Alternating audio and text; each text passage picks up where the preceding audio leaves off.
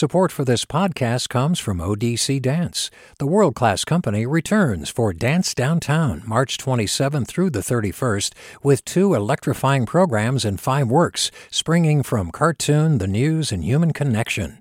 odc.dance slash downtown. Support for KQED podcasts comes from Star One Credit Union, now offering real-time money movement with Instant Pay. Make transfers and payments instantly between financial institutions, online or through Star One's mobile app. Star One Credit Union, in your best interest. From KQED.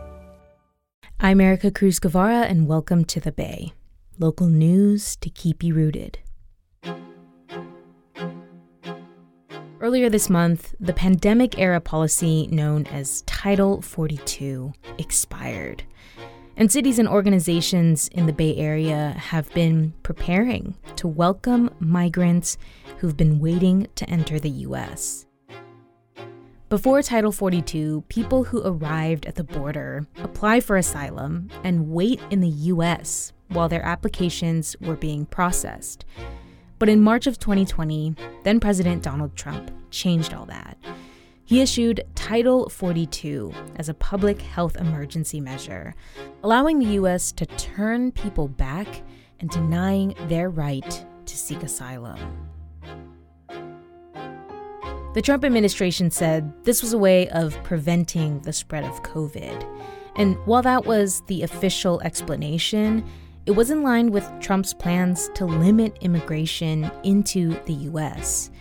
The policy was continued under the Biden administration. And the result was drastic. Thousands of people fleeing violence in their home countries were forced to wait across the border in Mexico or back in the countries they fled, as the US nearly halted the processing of asylum applications for more than three years.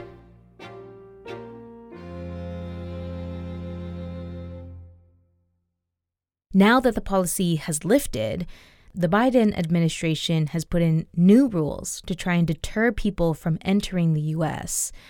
But it hasn't stopped those escaping extreme violence in their home countries with hopes for a better future.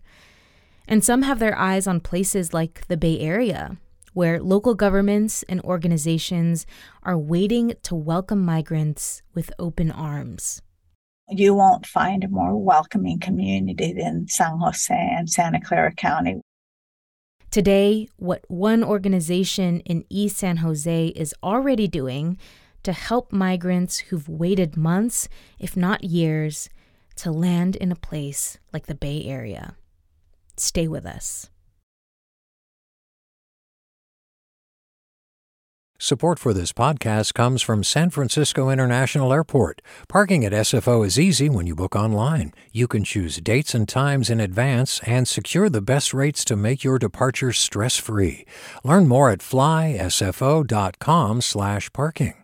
Support for KQED podcasts comes from Star One Credit Union, now offering real-time money movement with Instant Pay. Make transfers and payments instantly between financial institutions, online or through Star One's mobile app. Star One Credit Union, in your best interest.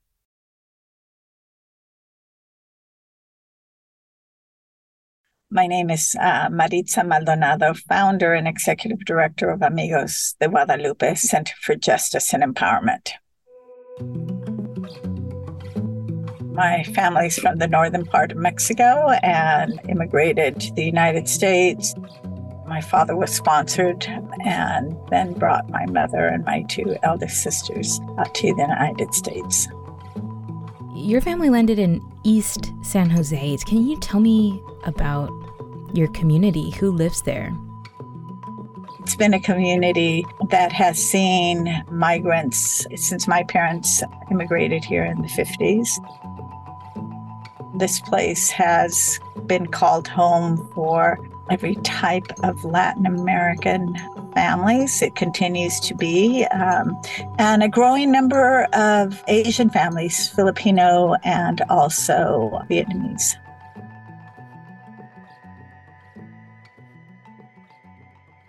It's a place where families don't have to assimilate uh, right mm. away. Mm.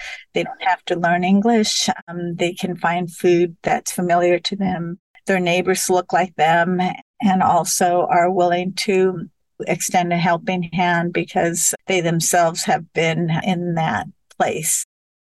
It seems like East San Jose has still really been seen as a safe landing place for many, especially new immigrants.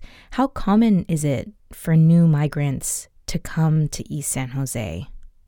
So it's been very common.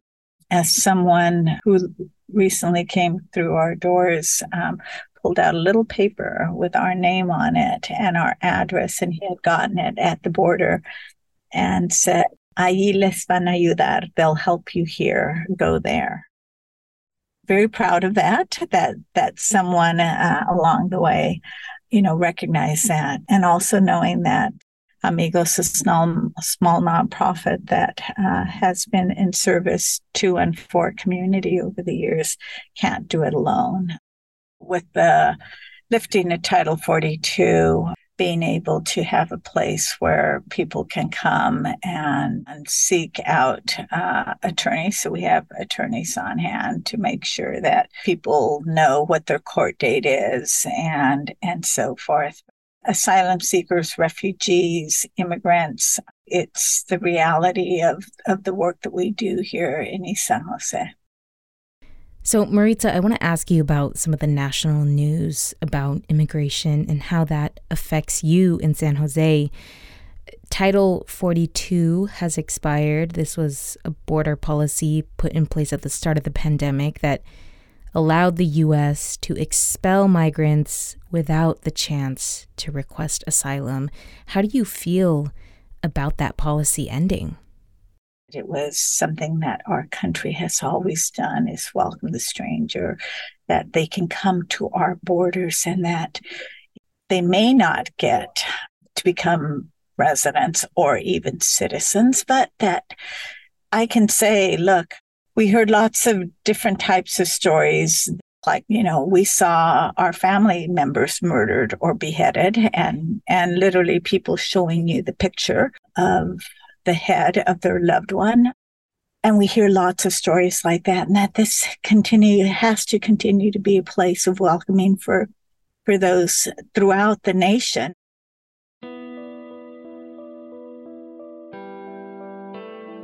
I saw a press conference last week with local and county officials and local organizations like yours about preparing for the possible arrival of migrants with the end of Title 42 to places like East San Jose and, and Santa Clara County.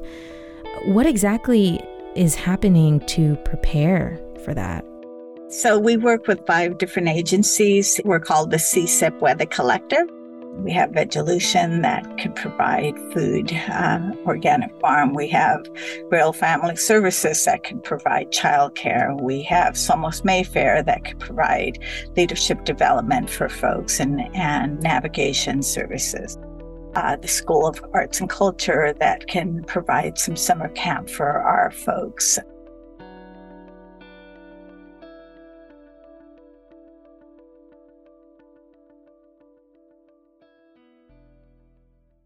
I think all of us working together to come up with a plan and then um, understanding that uh, we wrote out a plan, send out an email to both the city and the county saying, what are we doing to prepare for this and how should we prepare?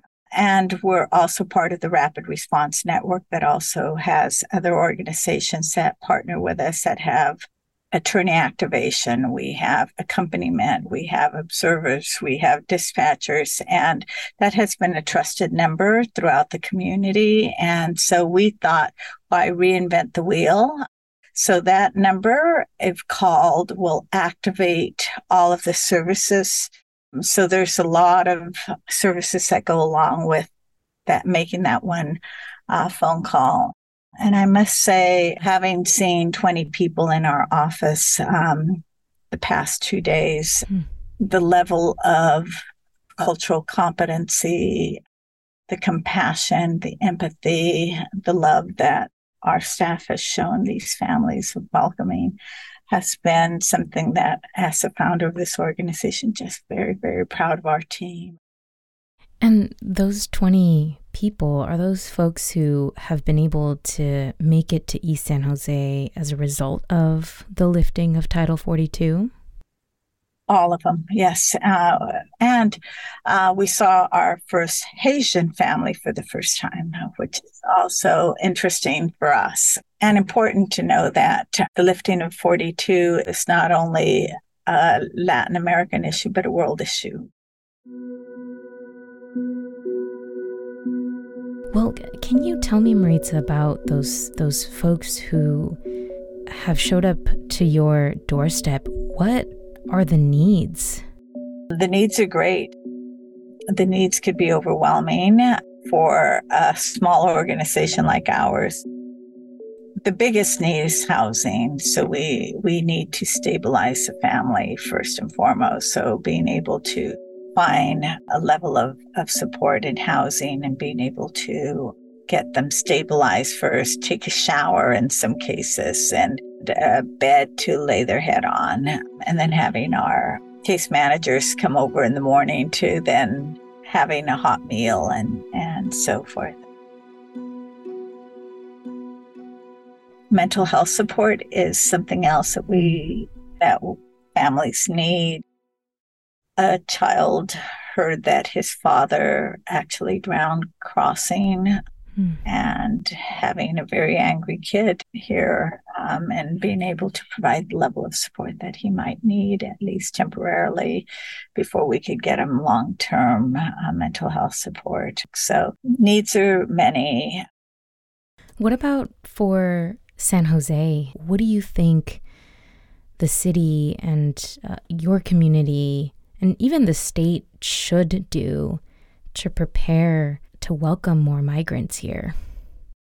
It's incumbent on all of us, every every municipality from our city, county, and state to really start thinking through uh, what we need to do. If Hochul in, in New York created an emergency crisis response uh, for 30 days and asked uh, the federal government for money and she received $32 million to support uh, the immigrants. So I also ask our governor to look at creating a crisis response, at least for 30 days, and appeal for some of that uh, money that needs to be coming back to our municipality, local municipalities.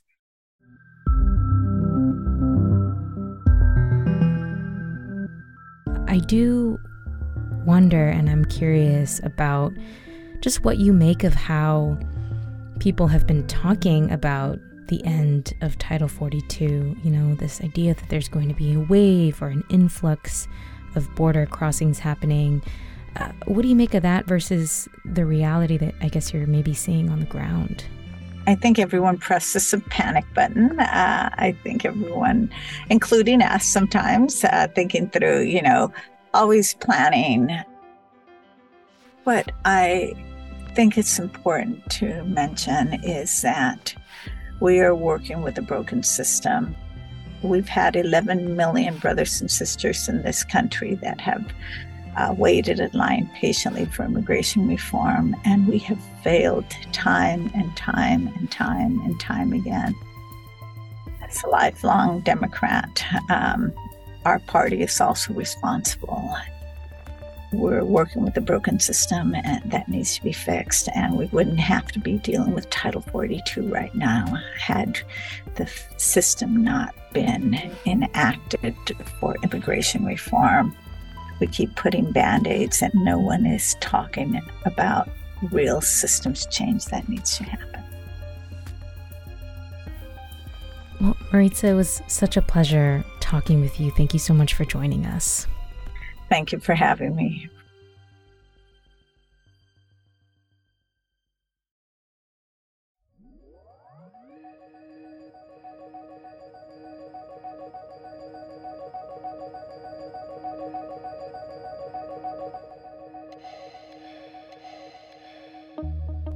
That was Maritza Maldonado, founder and executive director of Amigos de Guadalupe in East San Jose.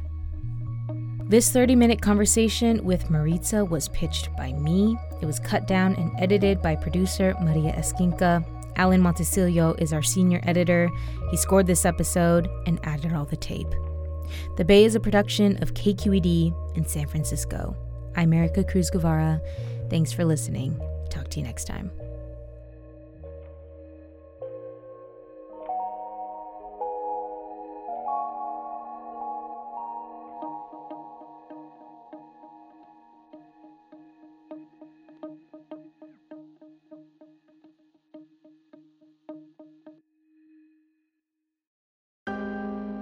Hi, I'm Tyler Foggatt. Join me and my colleagues as we go beyond the headlines and deepen your understanding of the forces shaping our world today on The Political Scene, a newly updated podcast from The New Yorker.